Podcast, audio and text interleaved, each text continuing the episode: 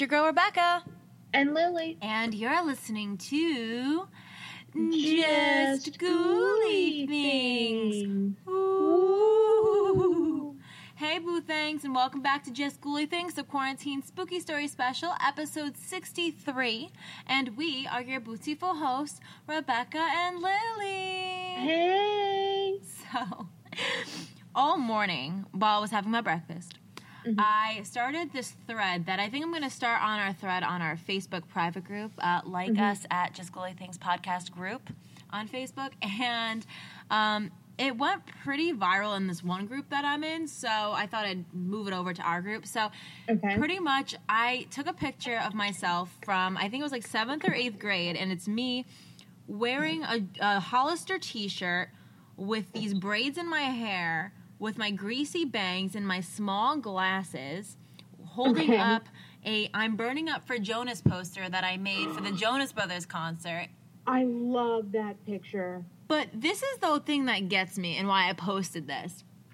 Was looking back at this picture, I remember exactly why I did my hair the way I did, why I mm-hmm. wore that outfit, and why I brought that poster to the to, to the concert. So I was, I think, like 32nd row or something. It was at Hersheypark.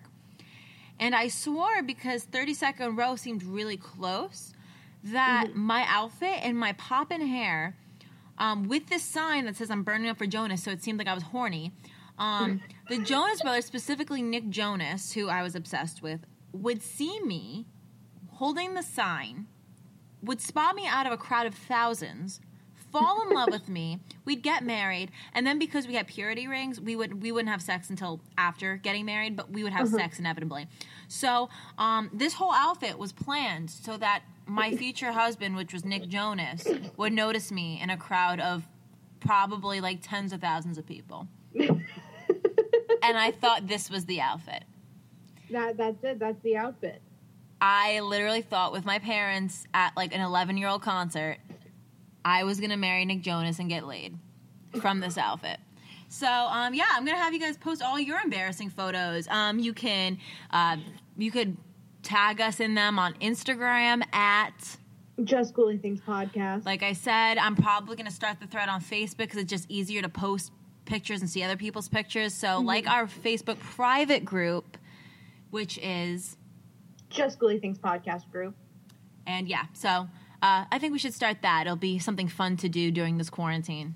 Oh, absolutely. I gotta find some old pictures. I was gonna say, Lily, you need to. find. I know you have some good ones. You're a theater kid. You have tons of embarrassing photos. I Oh my know god! I think eighty nine percent of my photos are embarrassing, and the other eleven are just sad.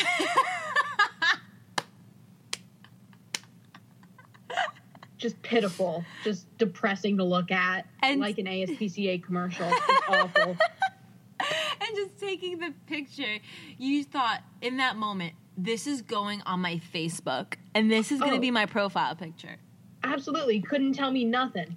Absolutely nothing. All right, Lily. So, the reason why we're here, I'm going to read five scary story encounters. Lily's going to read five scary story encounters. And then you guys are going to get creeped out with all of us. Yeah. Speaking of getting creeped out, Lily, did you see the video I posted on our Instagram yesterday? Yes, and I am not okay. I was like trying to like look for where the edit is and everything, and I'm like watching it like like fucking like a film critic. So I can be like, it's not gonna happen to me, not gonna happen to me tonight when I turn my lights off. and you probably shit your pants. So mm, I, I was at a bonfire yesterday, social distancing, and um and one of Mike's friends knows that we have this podcast, and he's like, I don't listen to podcasts, but like I know you have a paranormal one, so like I'm just sending you this video, like it's crazy, like you just have to watch it, and I watch it, and I literally jump so much that my phone almost fell into the fire pit. Oh shit. I was like, all right, this has to go on Just Ghouly Things podcast. See, I'm always thinking of you guys. All right. There's not a day goes by that we don't think of our boo things. Not that we have a choice because we are recording every single day. Yes, we are. All right, Lily, put your hair up and let's read some scary stories. Here we go. My hair is back and I'm good to go. All right, my first one is called Experience in My Teens, and it's kind of long, but it's good. I've wondered whether to post on a group like this for years with others who have experienced the same or similar. I'm now 30, married, etc., but when I was 15, I lived with my mother and brother in Wales, UK. I moved to this house when I was 8, and nothing happened until I was around 15, which I don't understand. My mother has always been into the paranormal, regularly visiting places and part of a group and some communities. My great grandmother read tea leaves, etc. I don't remember how it suddenly started. I would watch TV before sleep. I had a double bed, and only mine and my brother's were upstairs. The house was a converted bungalow, a dormer bungalow, as we say in the UK. My mother's room was downstairs. I just remember feeling like I wasn't alone. I chalked it up to my imagination or watching movies too late. One night, I just felt a weight next to me, the weight you feel when you lay down on a bed. Every night it seemed to happen. No, this was before iPhones, etc. I wish we had those then. So easy to take a picture now. This was 2004 or 5 and onwards. I would feel and hear breathing next to me, the weight only on the bed when I laid down to sleep. I remember sleeping with the TV on and the blanket pulled up so I couldn't see anything. I was afraid I'd see something. I continued with that same presence every day I would feel it. One night, after maybe a year of this happening, me and my then boyfriend were arguing. We went to sleep and we woke in the night after a nightmare. He said he couldn't see the man, but he was chasing him, snarling, and all he could remember was wide eyes. He never slept over again. I did tell my mother after feeling the weight so close one night, and she was mad I didn't tell her, but she did clean she did cleanse the room. Forgive me, but I can't remember exactly what she did but I think she burnt sage and something else. That night was terrifying. I couldn't feel, I didn't feel a weight uh, or hear, but I could hear stomping in the tiny hall, tiny hallway between my brother's and my room. I know it's silly, and but I know it wasn't my brother. You learn your family sounds. This was marching and pacing, up and down, and not stomping. Angry footsteps. I called out my brother's name, and it wasn't him, but I tried it. I felt the door shake and the handle move. I did not leave that room. I really needed I really needed to pee, but I was just so scared. The pacing was all night. I told my mom the next day and she did the ritual everywhere and that night there was nothing. Nothing at all. And when I step in that house and room now when I visit, I don't feel anything. I guess I don't understand what it could have been. The house was a bungalow and the last person died there. He was an older man, and his room was my mother's room downstairs. Uh, the upstairs room didn't exist yet. Uh, thank you for reading this all, and I'd love to talk about it. And if anyone has any similar experience or is more experienced in why it acted this way and how it came to be, let me know. What does it mean and how the room was cleansed? Thank you. Smiley face. The end. Huh. So it seems like there's maybe some. eh, Do you think it's one spirit or do you think it's a couple? I feel like it's just one spirit that's like maybe kind of intelligent but doesn't give a fuck that there's other people there. That's what I was thinking because I, I was on the fence of whether it was residual because the pacing back and forth, like, Mhm. why were they doing that? Um, but it does seem that maybe they are acknowledging that there is someone there. that exactly. there are people living in in that space. Uh, but like, what what do you take from this? Do you think it's an evil spirit? Do you think it's a?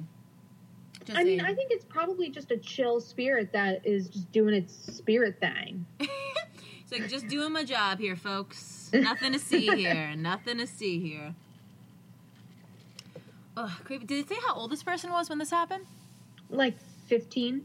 15 yeah so it's not even like you could well i mean obviously imagination is imagination at any age but at 15 years old i don't think your first impression is that immediately it's going to be something paranormal you try to try to have some logical explanation behind it but clearly clearly sometimes there are things that we can explain and that's why they are paranormal okay mm, which one am i going to do i'll do this one so I figured I'd share my experience with living in a 200 year old cabin. Ooh. Yes, a 200 year old cabin. So this all these things happened over a span of three years that I lived there beginning in 2012. A childhood friend from years back asked me if I would be her roommate. I needed out of my parents, and she needed a roommate. Seemed like a good situation. Now, for the house.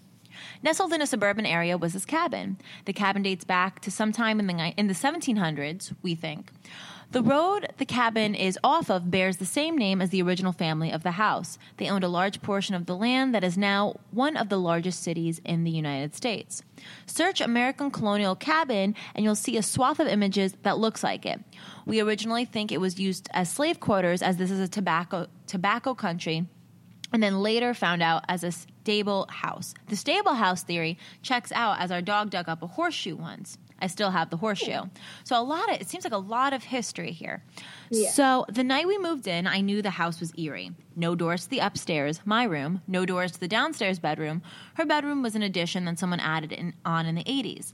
The previous owners also added a much needed kitchen and bathroom as the original layout did not have either. Now that you've had a decent imagery of what I was working with, I'll start with why I'm posting. So, when moving in, I immediately felt a feeling of being watched. The house always felt dark, cold, moist. Oh, hate that word. Much like a cellar. Par for the course with that type house, but there was something else. It started with scratching. Every night I would be in bed and I would wake up to the scratching directly underneath my bed by my head.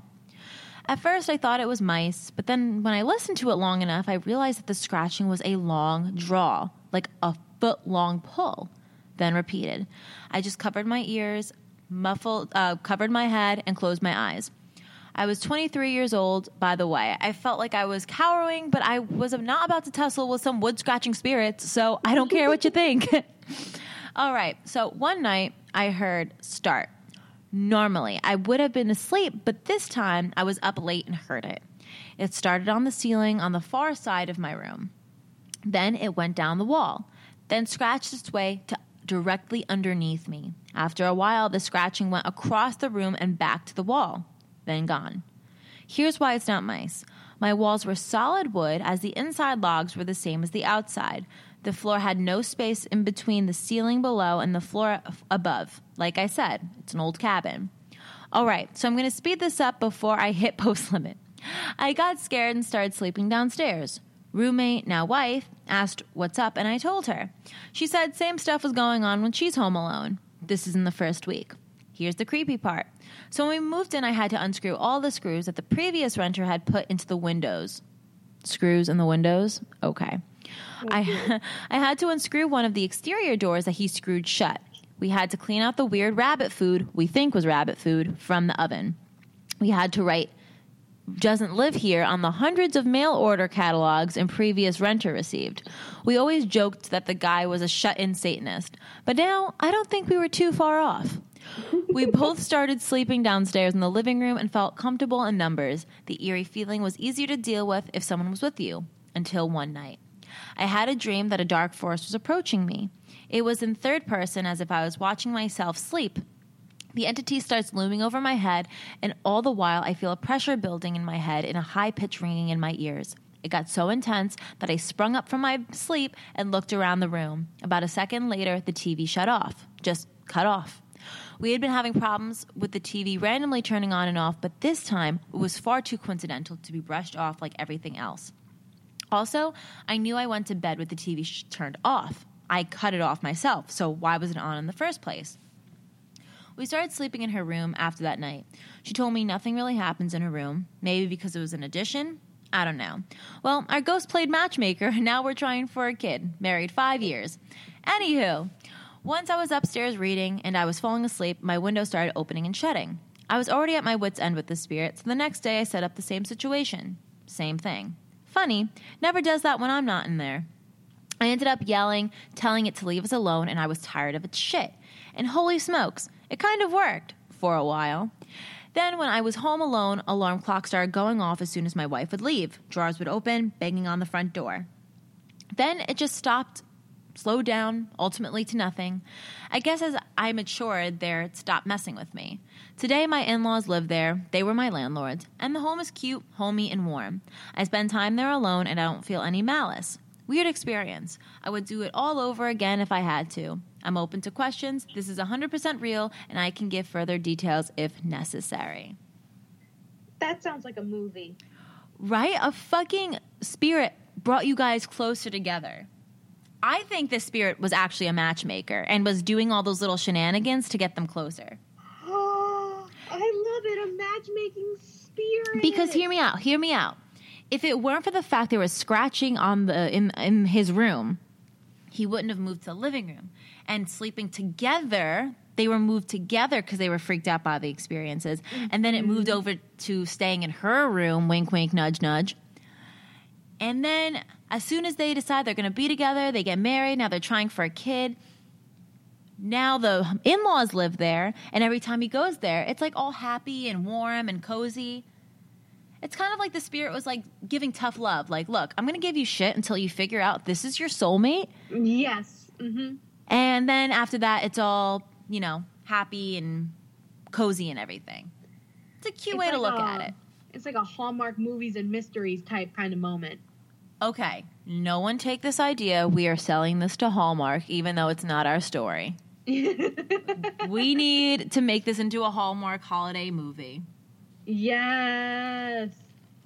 Oh, I love Hallmark movies. Like the the holiday ones, the Christmas ones. I've only watched like one or two, but I want to this this winter. I will definitely make it a point to get into Hallmark movies more because they're so fucking corny. They they are But they're addictive. because they're just they're just like fluff. Like there's nothing. You know everything's gonna work out. Yes, that's what I need. That's what I need in life. I need reassurance that everything's going to be okay. Yeah. All right. exactly. What's your next story, Lil? My next story. One second. Okay.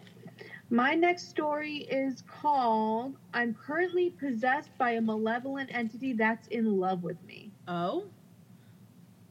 Oh, yes. Okay. I'm a 19 year old female. Gonna try uh, not to be all over the place with this, but it'll happen. I need help, advice, people to relate to, people who can literally help exercise me or get it out from their house or come to me, Austin, Texas. Anything, anything, anything. I'm going to start by saying both my mom and I have mediumship potential. And my mom opened the Ouija board door for her when she was very young. Oh boy. Um, with one she made by herself with her friends. Oh, Lord. Yeah, which is worse because it's more personal. My door has also been opened. Fucking unfortunately. um, I'm sure y'all know very well anyone with mediumship potential will be followed and picked on more and more. And definitely, if you live in a house, in a haunted house too, which we do. It started as soon as we moved in. The house alarm went off before it was even set up. Shit falls all the time. My mom heard me calling her in my voice um, over and over and over again multiple times. My very young sister has had her name whispered to her. They knock on doors often. Something slammed its fist on my mom's office door once, which is now my room. That same one showed itself to her as pissed as hell. My stepdad saw him too. My mom seen a ghost walk right through her. A few years ago, I heard all my furniture moving around in the living room for like 10 minutes. My ex and I heard a little kid laughing right outside my bedroom um, when we were making out, etc. We've had a medium friend come in and help us talk to four members of our family. Those are the only positive experiences we've had. I always talked about for about for so long that close to nothing happened to me as if there was someone or something blocking it. I'm probably the easiest to scare too, up at literally all hours, high as shit, walking around, etc. I ended up this is such a 19-year-old girl writing this. um I ended up being right that something was blocking it. This malevolent entity that has literally possessed me was protecting me from the others. Because it was his job to fuck my life up for himself on his own terms. This is the same one that's been here since we moved here, who made the alarm go off and slammed on my mom's door and showed himself to her. We have another close medium friend who has gotten a lot of spirits a lot of spirits out of the house. So many have been attached to my mom. She even got the first one out that I'm talking about forever ago. If they try hard enough and if they're strong enough, which he is, they can come back. They can also hide and make it seem like they're gone when they're actually there because the medium friend had zero clue he had been back at all. He attached himself to the fireplace when he died. That was something this friend knew. Something was always up with the fireplace. There's also a portal type thing going on, which has been there for a long time, longer than I can comprehend. Thousands of demons and ghosts have passed through because of it. So, when this first one came back, he sort of fell in love with me a bit. This is why he was protecting me from others. He dropped it about five months ago. I, when I opened the Ouija board door. Yes, I'm insanely fucking stupid, I know. Since then, of course, I've had a ton of malevolent ones attached to me, um, doing horrible fucking things. I literally even know uh, they ghost rape me all the time. Oh my god. Um, so the medium friend who helped who helped us talk to past loved ones gave me a pendulum oracle a few years ago. She didn't tell me close to anything about it. Definitely not that it's almost the exact same thing as a fucking Ouija board. Huge red flag here for anyone who wants to use one. Especially the case if you lived in a haunted house and or have mediumship shit. First, it was amazing. I used it to talk to my spirit guides and a family member who is now a guardian angel for me. I was so fucking happy. I found out some things about my life where uh, part of me wishes I didn't know that happened in my childhood, but I'm still very glad I found it. I also found out that they can hear my thoughts, my guides, and angels. Oh shit. I'm going to pause real quick. If anyone can hear my thoughts, I'm sorry. I am so fucking sorry for the trauma you're going to deal with listening to the thoughts in my head. Exactly. All right, sorry. Back to the story. I figured this out because I could use the pendulum without talking out loud. So, literally, probably my second day using this thing, the first ghost I've mentioned, his name is Sergio, saw the opportunity and hopped right on. The second he was on my pendulum, he was in my head too, able to read my thoughts. He can also use my head, any limb, or my entire body at once to move back and forth for yes and no like a pendulum. I am literally the fucking pendulum. He'll do this whether or not I'm talking to the, to him, obviously. The best part is, since most ghosts and demons can hear each other's thoughts, every single demon and ghost in my house can now hear my thoughts. Please try to imagine that. Most people's worst nightmare, all of this. He also has been manipulating me um, throughout all of this over and over and over and over again. Obviously, I'm literally possessed, even fooling my spirit guides multiple times, unfortunately. So I tried to get him out the first day. This started maybe three or four days ago, and it didn't work. The person we always go to to get them out tried, and it didn't work. We have someone coming in on the 30th, but that's obviously so fucking far away. I need someone sooner. I don't know what to fucking do. In the meantime, my friend and I have called on um, Archangel Michael, the same angel the medium friend calls on to get them out to protect me and help and help me relax a little bit for 2 weeks. Obviously, it's still in my head though, including everything in the house, and I can't do this. I need someone way stronger to help get it out. Also, obviously, have so many ready to pounce on me as soon as this thing is gone. I'm using crystals, sage, and Palo, Palo Santo as protection.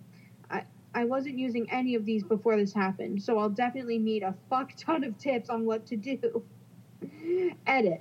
I literally completely forgot to mention that I'm also an empath, so I feel everything the spirit feels, every emotion you can think of. I can even tell when it laughs. I really doubt it would be this exact case with just anyone, but who knows really. There also has been a ton of things I figured out about the afterlife, heaven, hell, and whether any of it is real. Angels, demons, ghosts, what works for protecting and what doesn't, what your body does to help you get rid of it without you knowing, what you definitely need to do to make sure you keep up with this if it happens, or if any ghost is attached to you, etc. I can go into it if people want. It's extremely interesting, and some parts are just insane for atheists to hear. A lot of my views have definitely changed, and y'all know that's hard for an atheist to say. The end. All right, this person needs to write a fucking book because her life is fucking bananas. I know. B A N A N A S. Like, ghosts are even wanting her. Like, why are you so obsessed with me? Pretty much. Pretty much my thoughts exactly. I'm about But- to burp. Ugh. I can't get it out. Ugh. okay, Yeah, I want to hear this person write like a whole book. because that that experience, like that experience, and the way she was writing it too, like she was so nonchalant about this. Like she's like, yeah, this is my life. Yeah, what else is new? yeah, there's a demon in love with me. Whatever, it's nothing. Different day, same ghost obsessed with me. You know, no big deal. So, next story is Grandma tried to serve ghost coffee. my grandma used to tell me stories about when she lived in the house my dad grew up in. She didn't realize it, but she was a very powerful medium, so she would see things. Well, one of her stories was one morning she was coming downstairs to the kitchen. When she walked in there, there were three ladies sitting at her table, clear as day. They were talking to each other and then looked at Grandma. She smiled and said, hello, and they exchanged pleasantries. Grandma, the good hostess she was, offered them coffee. They said that they would love some. Grandma went to make the coffee with her back to the ladies, and when she turned back around, they were gone. I, I always thought that she was a badass. Miss you, Gram. The end. I love that. I just love this story because it's just so sweet and short and innocent. Like this little grandma's so used to seeing spirits in her house. She's like, you know what? I'll just make you some coffee. You must have been up all night trying to scare my son. Let me let me hear. Let me get you some espresso, honey. Pretty much. Yeah. I feel like I feel like that's some shit my grandma would do. Both of my grandmas. So I that's just so sweet. I love I love that story. I I read that story a couple times before we before we started recording, and I was like, this I have to put this in. I know it's so short, but it's so fucking cute. It just makes me smile. Yeah. All right. My next story is called I Lived in a Nursing Home. Okay. When I was 15, I lived in a nursing home. My mom worked there. At the time, we were living in an already haunted home. I've posted about that on here before. That was falling apart. We had to move out fast, and my mom was close with the owner of the facility that she worked at. The owner knew about our situation and offered us to stay at the facility. There was an entire wing of rooms that had not been used in years. It was kept clean, but no one stayed in it. The owner of the facility told my mom that we could have the last two rooms at the end of the hallway across from each other. The doors to the wing were big, heavy ones that were really loud when they usually that were usually really loud when they were being used. The staff and residents didn't use this wing because there was nothing in there for anyone. It was just rooms with beds. Things were fine for a while. The only thing that I felt for the first few months, um, for the first few months there, was that our wing never felt empty. The walk down to our rooms felt creepy. It just felt like there were people looking at you. The first small thing that happened was one night, my little sister and I were goofing off with my mom's phone while she was working. We were recording ourselves talking in silly voices and making silly sounds. At one point, I had the phone recording, but my sister and I were silent. We didn't know what to do or say anymore, so I stopped recording. The next day, we went through all the recordings so we could hear how funny we sounded. I forgot about the last recording having no sound and I played it. It was silent for a second, and then we heard a sound that sounded like someone drawing in a deep breath. We were shocked and really scared. The next thing that happened really scared me. It was nighttime and my mom was working. My sister was across the hall sleeping and I was watching TV. It was a normal night, nothing out of the ordinary, when all of a sudden the door to the room I was in started getting pounded on so heavily it sounded like the door was going to bust down. I was startled and said, Hello? No one answered. As the pounding was going on, the door handle started shaking like someone was trying to get in. Mind you, I always left the door unlocked in case my sister woke up and needed me for anything. The pounding on the door was so violent and so loud, I was afraid it was going to wake my sister across the hall.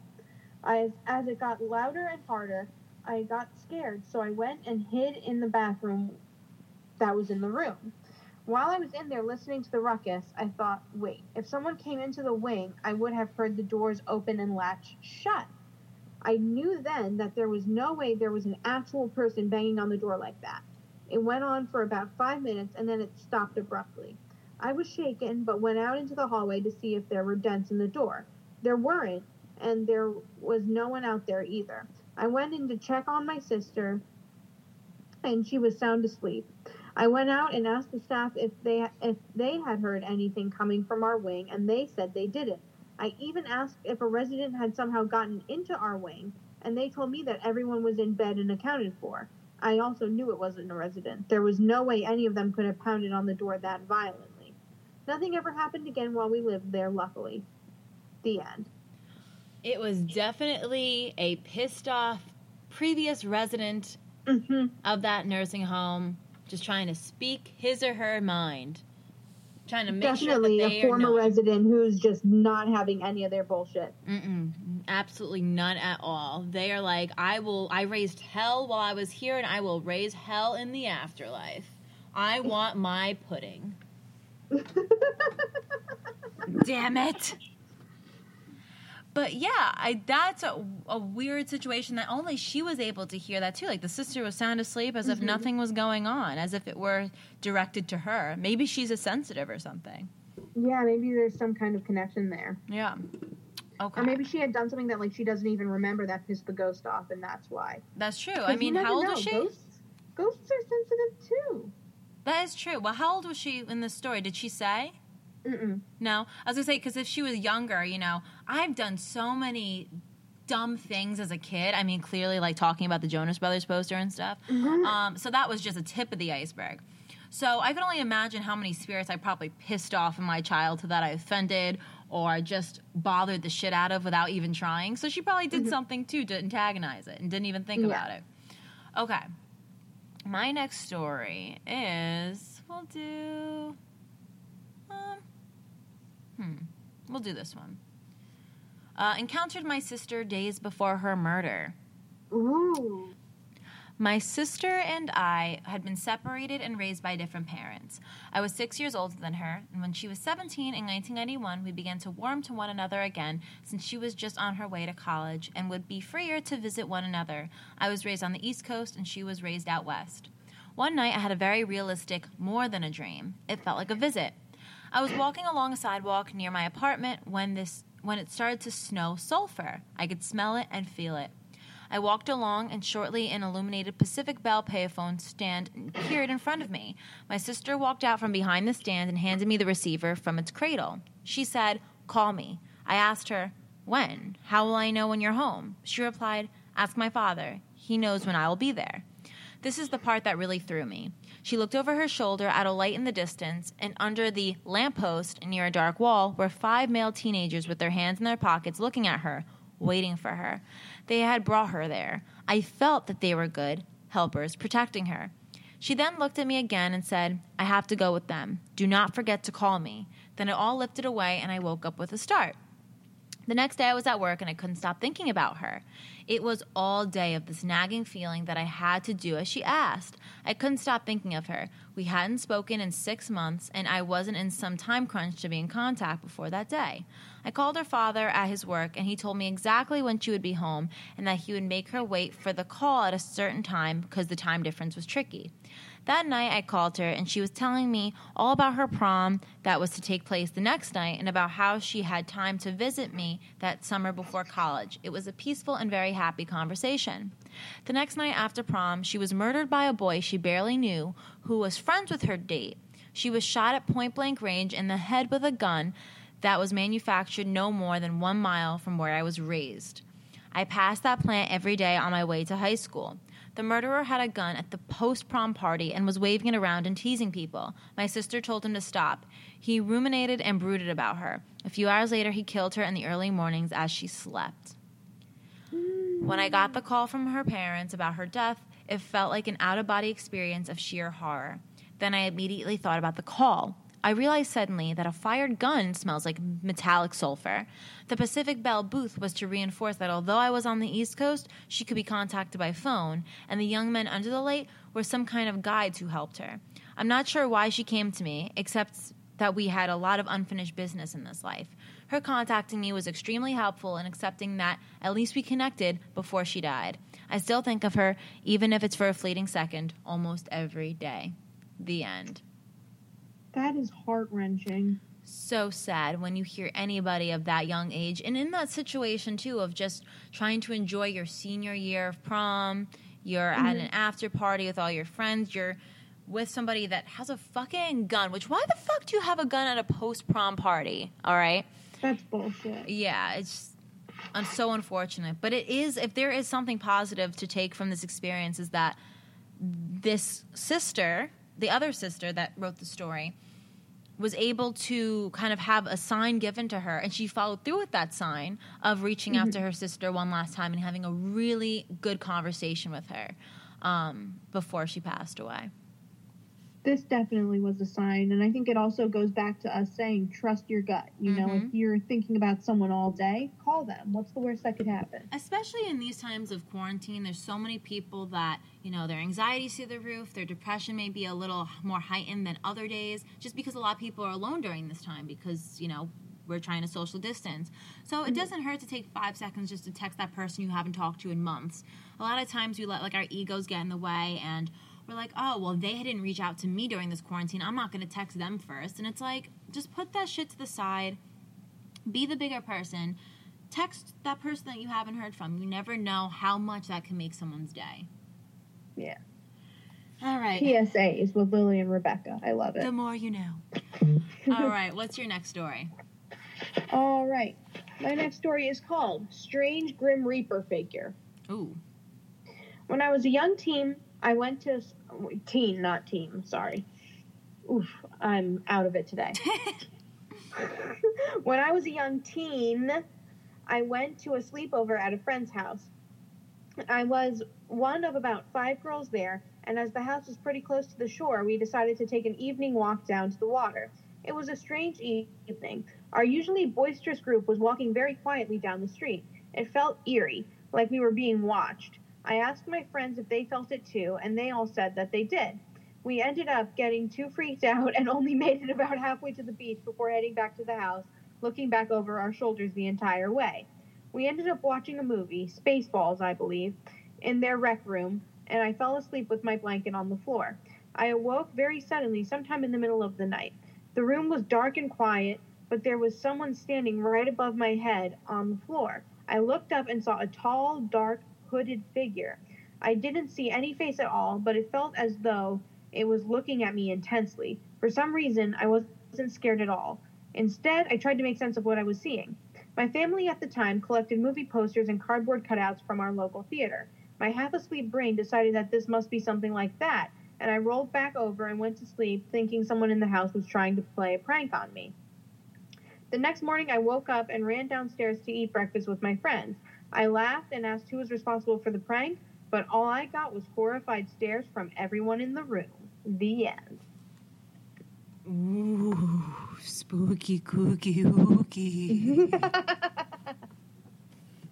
exactly. Why is this Like imagine you're at a you're at like a slumber party, having all kinds of fun, and out of nowhere, like you're all like you know however many of you together, trying to have a good time walking down the street, and it's just not the vibe. just And you get back, you go to sleep, you wake up, and there's the fucking grim reaper standing right above you. just like, hey, what's up? What's going on, guys? I'm bored. I wonder what would have happened if the person who wrote this got scared. Like, you think that feeding into the fear would make it worse? Maybe. I definitely believe that showing your emotion to spirits, whether it's good or bad, any sort of energy just builds any sort of spirits up even more. Mhm. That's why then when people say if you're around like demonic spirits to not show any sign of fear and to show whatever faith you believe in and be strong and confident in it because the less Mhm. confident you are, the more they like can suck the energy out of you, which is so ah, I don't know if I'd be able to deal deal with it personally, but Yeah, I, I, I would definitely hype myself up. Like I could totally pull it off, but there's no way. it's so weird. Like when you you were telling the stories and stuff like that, my like screen started to like glitch. It was weird, very spooky, kooky, ooky, and like it kept freezing. And I was like, I, I think you guys can hear. I'm like, why is this freezing? Okay, my next story is uh, we'll do this one. Spooky camp story that no one will repeat. Ooh. Background From 93 to 98, every summer I attended a Christian youth camp for girls. Camp lasted four days, three nights. There were about 200 girls at the camp, and it was about a one and a half to two hour drive away from our homes. Some of the camping areas were tent only, others had A frames, and at least one of the camping areas had longhouses. The campground was called Ensign Ranch, Kittitas County, Wa- Washington, I think.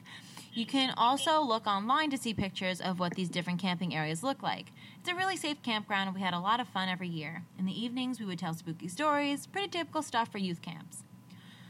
Apologies for the long post, I want the details to be clear. On the last night of camp in 96, I was 15 at the time, there were several of us girls on the top level of our longhouse. It was past bedtime, so we were quietly telling scary stories. I told a couple, one with the help of a friend, I'll call her Lily, Hey. I don't remember the specific stories from that night, just typical, and the hook was hanging from the car door type stuff. we all know that type of story. Um, after a couple hours of spooky stories, someone else was talking, and I was getting really tired and could hardly keep my eyes open. Then some of the girls asked me to tell one more story. So I start telling a story, making it up as I go, just typical, on a dark night in the woods not far from here type of beginning. Next time I know, I wake up lying flat on my back. As I'm waking, I realize I'm still talking, but once I became aware of my own talking, I couldn't remember what I was saying or trying to say. I was fully awake then. I finished by lamely saying something like, They all died, the end.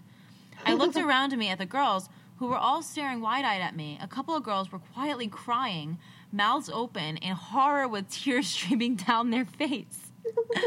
my friend Lily whispered, That was the creepiest thing I've ever heard. The girls that weren't crying nodded in agreement. I said I was tired and we should all go to bed. As all the other girls moved away to their sleeping bags, I asked Lily and the other girl, I'll call her Sarah, what I had said. I admitted to them that I had fallen asleep and couldn't remember anything. Lily and Sarah exchanged glances, and Lily paused before saying, That just makes things worse. Sarah nodded in agreement and said she didn't want to retell it because it was that creepy. Now, at this point, I had been I had been it had just been Lily and one or two of the other girls that were in that group. I would have thought they had realized I was asleep and were just messing with me, but Sarah was and still is a very serious person who doesn't have much of a sense of humor, doesn't like pranks, even innocent ones, and is honest almost to a fault. So I went to sleep feeling unnerved but exhausted nonetheless. So, a few hours later, I was being shaken awake by one of the adult camp leaders. She told me to gather my things and follow her. I sleepily and awkwardly carried my stuff down the ladder, then followed her outside. The two other camp leaders were standing next to a tent. They told me to put my items inside and then come talk to them. Inside the tent were two of the younger girls, 12 and 13, that had been listening to the scary stories and who had been crying when I was w- waking up. They wouldn't look at me, they laid there sobbing. Uh oh. When I went back outside to talk to the leaders, they said Lily had showed up at their tent with the two sobbing girls. The girls were crying and kept saying they wanted their parents to come get them. Lily oh explained about the scary stories and about mine being the one that made them cry. The leaders asked them Uh, asked me what I had said. I admittedly said I'd fallen asleep and honestly didn't know. The leaders said Lily refused to tell them what I said, and the two girls just sobbed harder the more they tried to talk to them. They explained to the girls that they weren't going to call and wake their parents at 3 a.m. and have them drive over an hour just because of spooky stories. Plus, we were all going home the next day anyway. As punishment for scaring the girls, the leaders made me sleep in the tent with them while the leaders went to sleep in the longhouse. The girls cried for a bit, and then we all fell asleep. They were both gone from the tent when I awoke in the morning. To this day, I have no idea what creepy story I told. No one that was there has ever been willing to give, tell me any of the details, and several years afterward, Lily told me that she would randomly have nightmares because of it. The only details I ever had answered were my voice sounded the same as usual, my eyes remained closed for the majority of the story, which creeped them out even more, and the story was coherent and made sense up until the end when I lamely finished speaking. Again, if it had only been Lily and a few other less serious girls, I would know they were just screwing with me. But Sarah and most of the other girls that were there, including the one that cried most of the night, even being a part of a prank on me just didn't seem probable. The end. Oh God. It's like she got possessed or something. It, I was thinking that. I was thinking it's like it's like she felt like got possessed, kind of went quote to sleep, Uh huh. and and the ghost w- or demon or whoever possessed her was just like, all right, let's fuck with these little kids. yeah. Let's roll, baby. That that is really creepy though. And I think more than anything, the person that was telling the story should be the most creeped out because they don't even remember Mhm. what they said. Like where would this have come from? And I want to know what story it was. I'm dying to know what happened, Mm-hmm. All but the world may never know. Never know what happened in that longhouse. All right, what's your last story, Lily? All right. My last story is called A Dark Figure Approaching in a Lonely Alleyway. And I purposely saved this for last just because it sounds so spooky, spooky, ooky. Definitely. This happened in the early 80s. I must have been about 8 to 9 years old. Back then, it wasn't a big deal for parents to leave kids unattended in cars while their parents went into stores or went shopping. One time, my dad, who although did had a great job, was always was a wheeler dealer.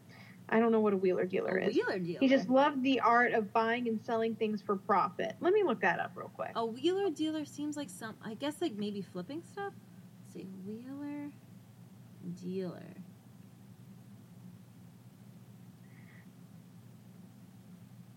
There's Someone who engages in commercial or political scheming? There's a car show.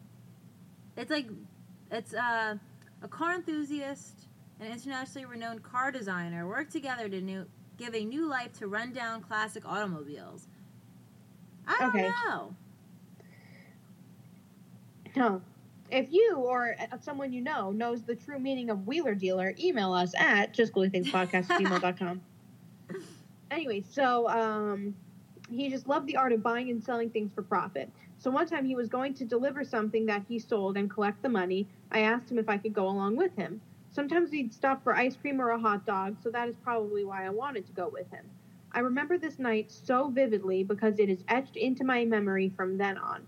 It was nighttime, probably not super late, but it was on but it was dark and the street lights were on. We pulled up into an alleyway. My dad gets out of the car and goes through a gate and disappears. I am playing with the radio in his car, just sitting in the middle of the front seat. My dad is gone for what seems like a long time. I look down the alleyway and just see brick walls and a few garage doors. The alley didn't have a lot of homes attached to it. It just seemed like brick walls all the way down for about half a block. All of a sudden, I see a dark shadow that looked like a tall, skinny figure walking really slow and trying to stay out of the light. It's coming towards me, but almost like slow motion. I'm trying to look to see who or what it is. I know immediately something is not right, and like it's just a man walking down the alley. I can't explain it, uh, but I'm super scared that uh, as it's within a couple car lengths away. I panic and jump around the car to lock the doors. My dad's old Caprice is a four door, and I jump to lock every door. As soon as I swing back, I look in front of me. The figure is gone. I am scanning down the alley. No garage doors are open, and the time it took me to lock the doors wasn't enough time for the person to climb or run by or run back from where he came. It just disappeared. What seemed like a long time, my dad finally comes back to the car and tries to open the driver's door. So I had to unlock it, and he just gets in, and I must have looked like I was scared, panicked, or something. He just joked with me about being scared to be by myself. The end. Oh, and dealing with that by yourself, seeing something slowly creeping up to you. Especially when you're only eight or nine. Oh hell yeah! Are you kidding me? I probably would have just tried to get out, like try, get out of the car and just run as far away from whatever was trying to chase me as possible. Absolutely. Yeah, no, I would not have stayed in that car. I would have Oh. gone out and, and track, tracked my dad down. Oh, definitely, definitely. But uh, definitely could be what, like um, a shadow person, skinwalker, perhaps. Ooh, imagine seeing a skinwalker when you're only eight years old. That shit would change you for life. for life. And the fact this person's clearly older now and still remembers this story as vividly as they do, definitely traumatic. Yeah. Okay, All so right. my What's last your story. Yes, it is titled Is This Proof of a Past Life? Input Requested. Okay, so my son is 15 now. What you are about to read happened when he was a baby. My son began communicating when he what he needed when he was a newborn. He didn't verbally speak, of course, but at about two weeks old, I noticed a change in his crying pattern.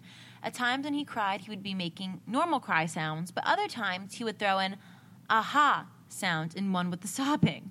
I finally figured out that he only cried with the aha added when he wanted a bottle. If he had a wet diaper or some other issue, he would cry normally.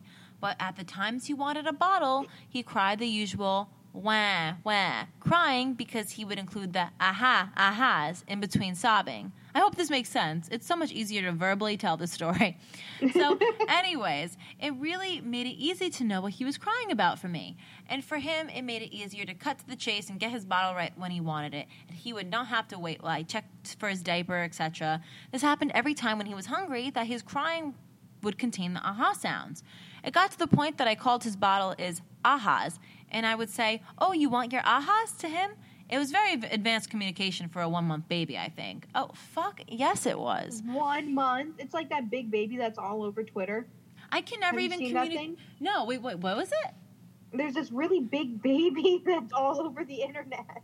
That's It's fucking look- horrifying. It looks like he's like three feet tall, but it's a baby. Where is it from? I have no idea. what are idea. they feeding this child? It's a bunch of aha bottles, I guess. There's something in those ahas. This baby literally can communicate, and I still can't communicate to my boyfriend what I want to eat. Like, what the fuck? okay. Anyways, fast forward to when he was about eight months old. He was on my lap, and I was looking on the internet working on a logo design.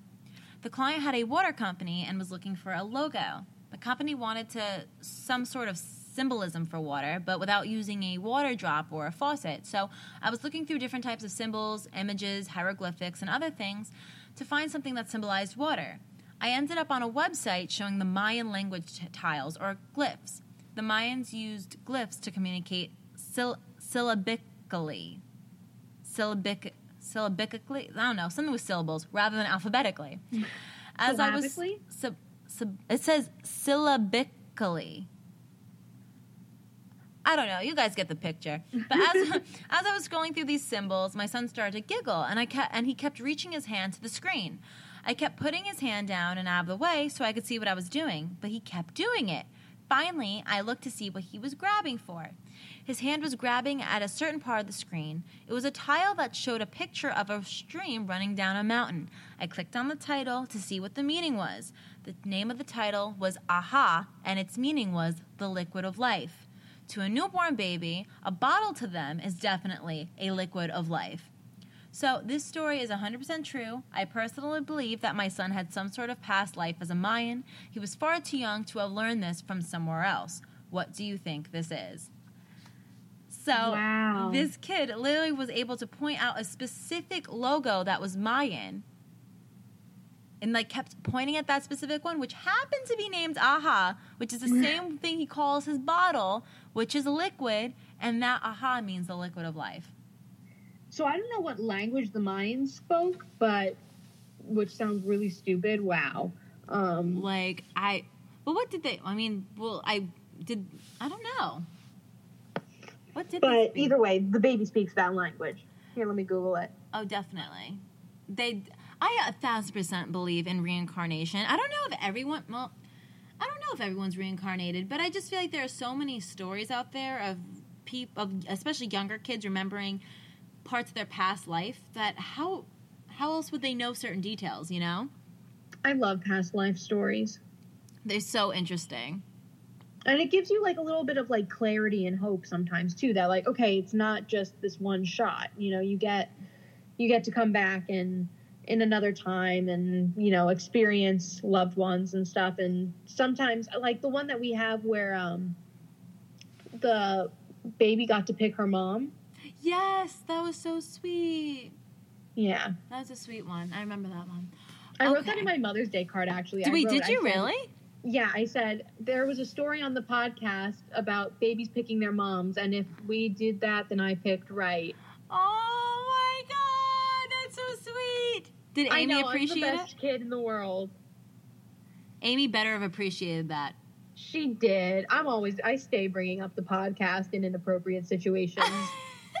it's never an inappropriate situation to bring up the podcast. I go to a party once the pandemic's over, I'm bringing up just ghouly things. you go to a rave, you're going to bring up just ghouly things. Wherever we are, we are bringing up just ghouly things, and we hope you guys do the same thing. Oh my god, I would bring so many flyers to Camp Bisco this year if they were having it.